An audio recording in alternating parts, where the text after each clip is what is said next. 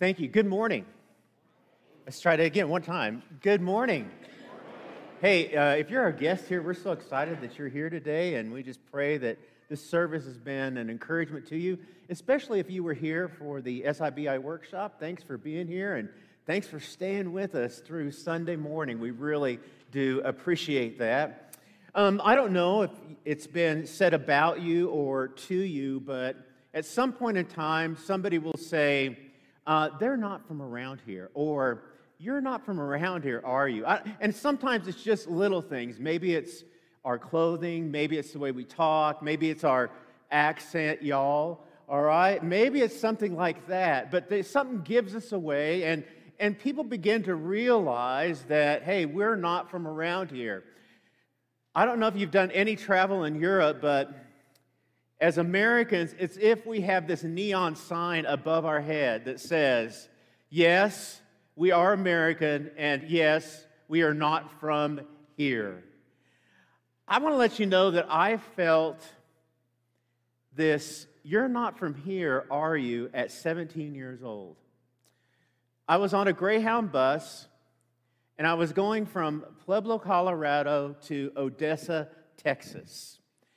Um, yes, I know. And, um, and I was going, I was on this Greyhound bus because my family had decided to relocate to Odessa, Texas. It was my senior year, and I was not a happy camper. And I remember riding the bus, and the first time I really felt this, you're not from here, is as soon as we hit the city limits of Odessa, Texas. When we hit the city of uh, the city limits of Odessa, Texas, I began to smell this smell. And it smelled like rotten eggs. And I was like, I know I've been on a Greyhound bus for a while, but even the stink of a Greyhound bus is not as bad as this. And my face was all wrinkled up, and I was like, and so I happened to be at the front, and I was sitting next to this. Was, there was this older man by me, and he was looking at me, and, and I finally looked at him. I said, Sir, I said, what is that horrible smell? And without skipping a beat, he said, Son, that's the smell of. you heard that, right? That's the smell of muddy. Now, really, what we know it is, it's, it's you know, it's, it's hydrogen sulfide that comes from the drilling rigs, but, and is that one bad enough? The second one was, was right as soon as I got off the bus. My sister was there with a couple of her church friends, and they were here to pick me up. And, and after the greeting, they said, Hey, let's go get a Coke. And I said, I don't like Coke, but I'll drink Dr. Pepper.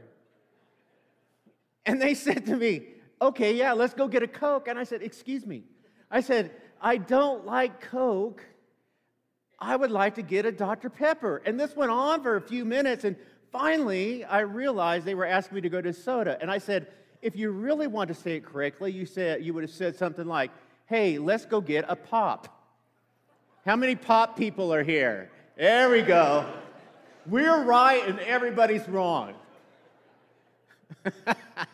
and that's the second time I felt like this. You're really not from here. We're in this series called Alien Life, and it's and it's this series out of the book of First Peter, and it's the difference between us and the world. And so far in our study, what we've really described is, is sort of is the beauty and the benefits of being an alien. We, we talked about the joy of being an alien, how we could almost take pride in the fact that we're an alien. And we talked about the hope that is, there is in being an alien. And then we've we dealt with what it is to be built up into a alien nation. But today, today, Peter is going to make a shift.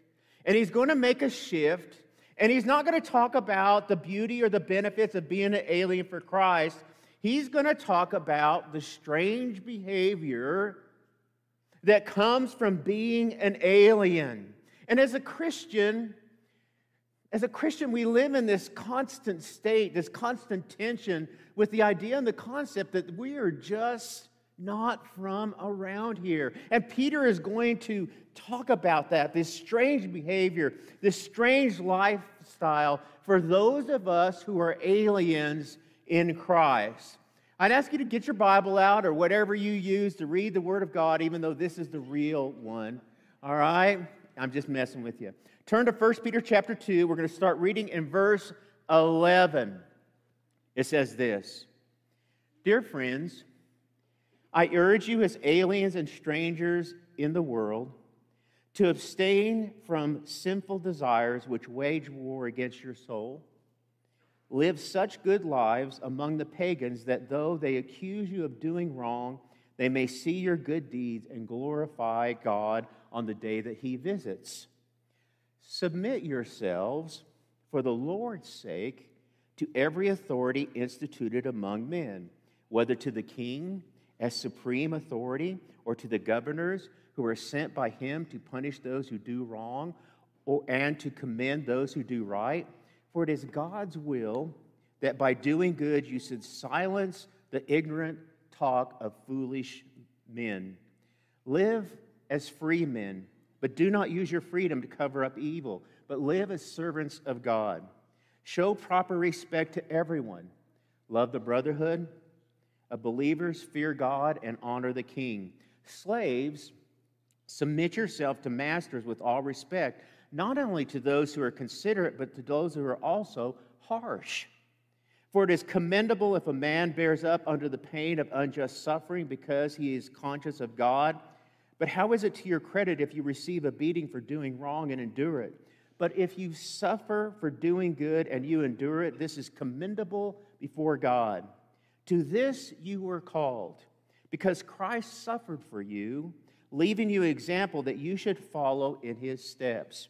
He committed no sin, and no deceit was found in his mouth. When they hurled their insults at him, he did not retaliate. When he suffered, he did not threaten. Instead, he entrusted himself to he who judges rightly. He himself bore our sins in his body on the tree so that we might die to sins and live for righteousness. By his wounds you have been healed. For you, like sheep, have gone astray, but now have returned to the shepherd and overseer of your souls. Peter begins this as he actually began the letter itself. If you'll go over to chapter 1 and verse 1, I want you to notice a word there. The word there is strangers. Now, he's going to use that word in 1 1, and then he's going to come back to 211, and he's use, going to use the same word, and the word is this.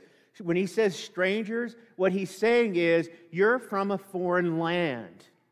But there's something that Peter does very, very differently that's very important here. He uses a second term today, and he uses the word aliens he says that we are strangers and that we are aliens. And this is significant for about what, for what he's about ready to say. And an alien is defined there as this as a foreigner without the right of citizenship. So when Peter was writing this, and he's beginning to talk about strange behavior and alien behavior, a, a behavior that's very, very different, he's going to again qualify it with this you're strangers. You're from a foreign land. And let me just not only tell you this you're foreigners, but you have no rights. You have no rights. And this is going to become the backdrop for what he's going to say in this text. That we're strangers, we're from a foreign land, and we have no rights as citizens. So, what's this strange behavior? What is this strange behavior we're to exhibit as Christians in this strange land? And let me speak, in a sense, to very, very broad terms. In very, very broad terms, real large terms, it means this we are to be radically different from what the world is. Amen? We're to be radically different than what we see in the world. And this makes sense, right? Because Jesus was radically different from that which was in the world. And he calls us to the same thing. And here's what that means for, for the people he was writing to, Peter was writing to, but also to us is this principle. And it's going to be challenged today is this being an alien, being a stranger, means it's just not minor adjustments to our character. It's just not some minor things that we have to change. But what Peter's going to call us to today, and what he was calling to the, his, to the people who was receiving this letter, is this: You're, this is going to be radical. This is going to be huge. There's going to be some changes I'm calling you to that are going to be very, very, very difficult. It just wasn't this minor adjustment. And when he we do that, and when they did this, they glorified God, and the people around them said something like this You're not from here, are you? You're just not from here, are you? So, what is this strange behavior? The strange behavior, though, begins with a different thinking. Look at 1 Peter chapter 2 and verse 11. And when I first read this, I thought, Peter, Peter, wait a minute, you're off topic. You're off topic, Peter. Peter, right now, you should be starting into this do's and don'ts, Peter. Peter, give us some do's and don'ts because that's what you're going to tell us, right? But Peter knows, and the Spirit knows, what's going on here. He says, Here's what I want you to do. In order to have this strange behavior, this alien behavior, you got to change your thinking first. And the way we need to change our thinking is we have to think, we have to change our thinking and begin to understand and see sin as God sees sin, and that is that sin is destructive. It's destructive. And Peter's going to call on us to abstain from a fleshly lifestyle. And literally, what that means is this He says, Peter's saying to his readers and to us, He's going, Listen, I want you to hold yourself back from sinful desires. Hold yourself back from sinful desires. And further, he says, I want you to renounce your natural desires. And in this text, He's going to say, I want you to renounce your natural desires from unfairness, complaining, and rebellion. Those three things. And think about how drastically different that is from our world today, right? Sin is something that we just everybody does it and, and, and it's just the thing we indulge in and, and peter is saying listen here's what i want you to do is this. Yeah we've all fallen uh, short of the glory of god. We've all sinned but let me just say this. I want you to start viewing sin the way god views sin and it's horrible and it's death and it's destructive and it's slavery and it's lawlessness. And the question is this peter why are you starting here why are you starting here, Peter? Because Peter knows what we think determines what we do. Let me say that one more time. What we think determines what we do. How I think determines how I walk. What I think determines my walk, and Peter had it right. He says, What I want you to do before I talk, about strange and be, strange behavior and alien behavior, I want you to change your thinking, and I specifically want you to change your thinking about sin because here's this we will never, ever be strangers or aliens in this world if we don't hold to the view of sin that God does. Isn't that right? So now the question is, Peter, what are the strange be- what's the strange behavior al- as aliens? And he initially says this. He calls for us to live a good life, so much so that when unbelievers, pagans, look at it, they may see our good works and glorify God on the day that he visits. And as I began to look at this passage, I began to see these themes that are running through here. There's these themes that run through that actually describe what alien behavior is. And the first one is this a life of submission. A life of submission. And Peter calls us to live this life of submission. And I want to let you know this is a challenging call.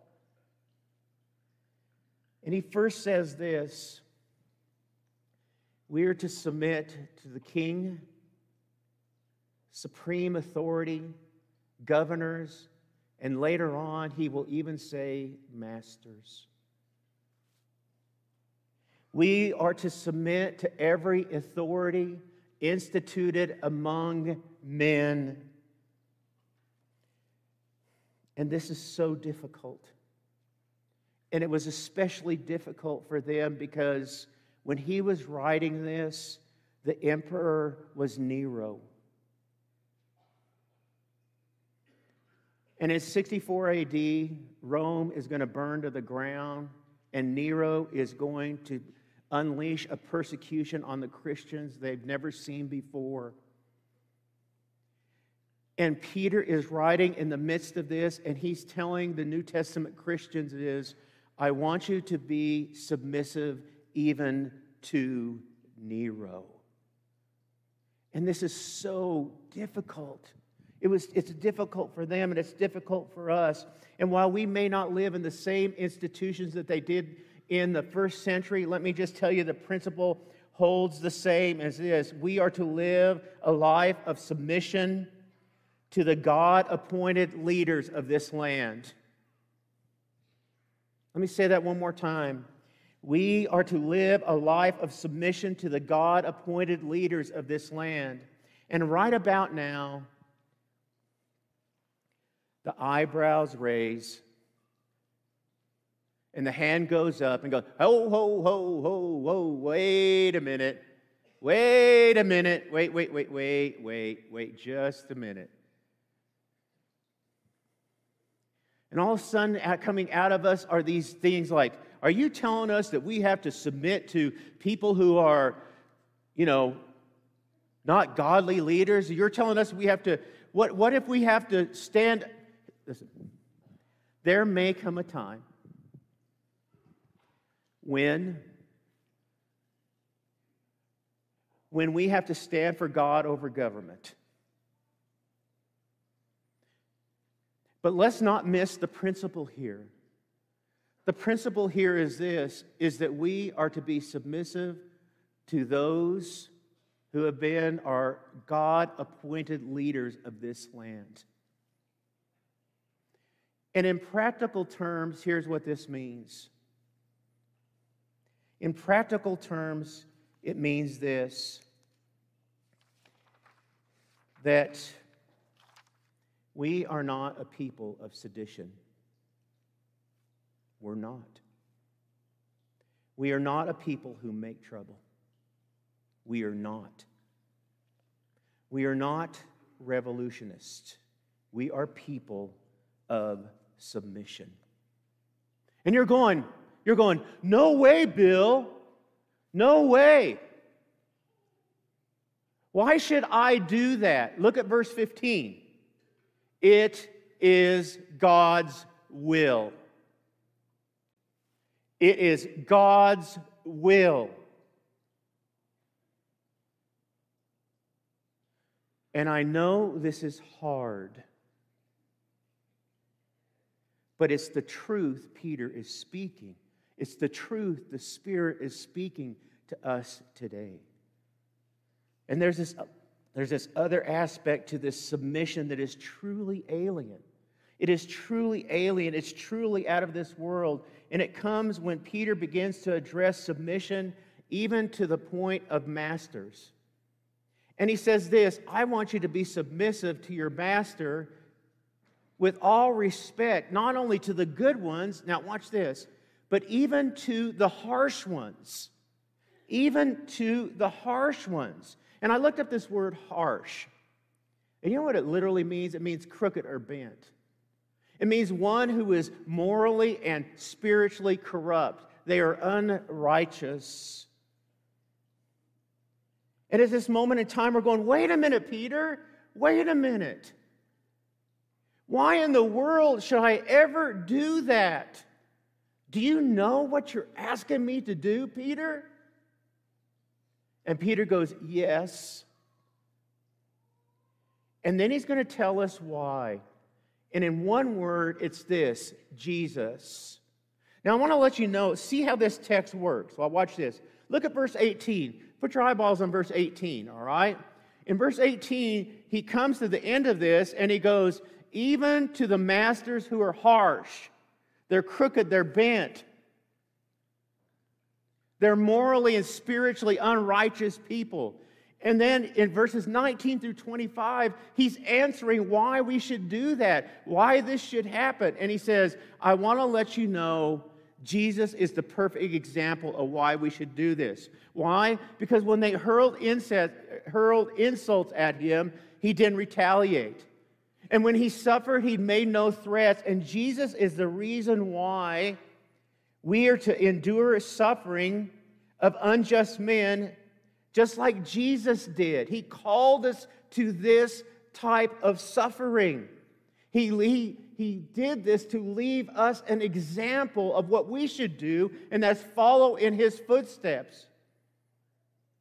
And again, we may not have the same institutions, but we still have the same principle. And what Peter is saying here is this. Now, listen carefully. It's better to unjustly suffer than to be an unsubmissive person. It's better to unjustly suffer than be an unsubmissive person. It's better to unjustly suffer than be a bad example to this world. Do you see that? It's strange and it's hard, it's difficult. But it's what we're called to. Not only are we called to a life of submission, but we're called to be a life of honoring. Look at 1 Peter chapter 2 and verse 17. And what he's going to do is he's going to use the word honor. Now, some versions say show respect, but it's the same word honor. It's like it's, it's bookend. There's honor and honor on both sides. We're to honor all men, we're to honor the king. And there's a couple things that are really unique about this verse. The first one is this every one of those honor all men, love the brotherhood, fear God, honor the king are all commands. They are all commands. And, and what Peter is saying is this I command you to honor everyone, show respect to everyone. I command you to love the brotherhood. I command you to fear God, and I am commanding you to honor the king. The other thing that's really unique about this verse is the first time he uses it, the honor there. It's like he's saying, I want you to honor or show respect to all men. And then the way the verse is written and, and the tenses of those verbs in there, what he says is, now let me show you what that looks like. Let me show you what that looks like. To honor and show respect to all men, it means we love the brotherhood, we fear God, and we honor the king. And to honor means this we esteem, we show value, and we show respect. It means this as honoring people, we unconditionally love the brotherhood. We unconditionally love the brotherhood, and that's alien behavior. And when, we, and when we love each other unconditionally, we're devoted to each other. And when we're devoted to each other, that's alien behavior. And when we're devoted to each other, we forgive each other, and that's alien behavior and we bear each other's burdens, and that's, that is alien behavior. And honoring people fear God. There's this reverence for God, and this reverence for God leads, leads us to this reverent obedience, and finally to honor the King. Honor the King. As an honoring people, listen to this. As an honoring people, we respect the leader of the people. There is honor shown to the person who God has placed in authority over us. Again, let me just say this the person may not be honorable, but that doesn't change our behavior to them. We still honor the king. And I know this is hard. But you got to understand when Peter was writing this, he's writing it to a emperor who is a Christian hater, and he still says the same thing. This commandment still stands. It's alien behavior to be honoring people. In a world where we only love those who love us, God comes in and says, I want you to do something truly strange. I want you to do something truly alien, and I want you to love all people. I want you to show respect to all people, especially those of the household of God. In a world where God is dismissed and trivialized, I want you to have a reverent fear for God. And in a world where civil leaders are verbally brutalized and denigrated, here's what I want you to do I want you to respect the leaders God has put in place. And that is alien and strange behavior. Not only did God call us to a life of submission, not only did God call us to a life of honoring, but He called us also to a life of doing good. Do you know, sprinkled throughout this passage here, is this phrase, doing good. Watch this. Verse 12, that they may see your good works. Verse 15, by doing good. Verse 19, but if you suffer for doing good, you can endure it. This is commendable. And so, in our example to this world, our actions before governing authorities, even those, even those who mistreat us, we continue to do good. I got to let you know there's this beauty to this. Can I? This is just helps me so much. Treated well, treated poorly, do good. Good times, bad times, do good.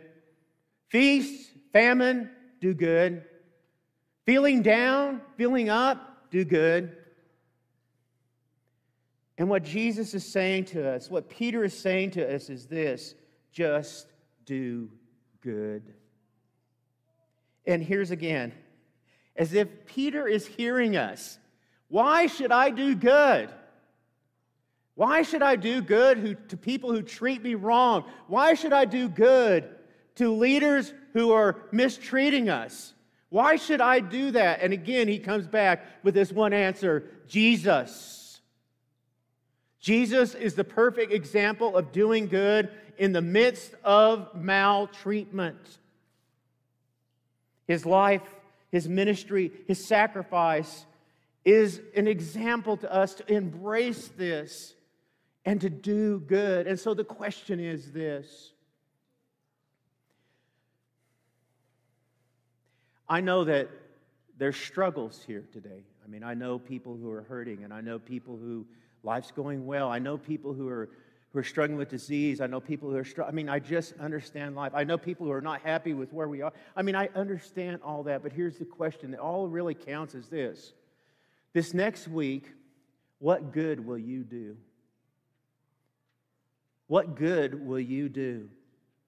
Because in doing good, here's what happens. People look at us and they go, You're not from around here, are you? You're not from around here. Today, we are strangers and aliens. We are in a very strange land. And as aliens, we have no right of citizenship. But it doesn't mean that our life does not have to have substance. It just means this it just means that as aliens and strangers in this world, we will be a people of submission. And we will be an honoring people. And we will be a people who do good works. And I guarantee you again, I guarantee you this that if we will live this life of submission and if we will if we will honor everyone and if we will do good, people will come to us and they'll go, You know what? I think you're not from around here. And I'm glad you're not from around here because I want to know where you're from. And we'll go this We are from the kingdom of God. Amen? Today, and I've never thought I'd offer an invitation like this. But if you want to be an alien, Don't you love it? I mean, just Peter, thank you. Hey, if you want to be an alien today, you can. And you know how you do that? You be baptized into Jesus Christ for the remission of your sins, and you receive the gift of the Holy Spirit. And then you begin to walk this very, very strange alien life. And if we could help you with that, come as we stand and as we sing.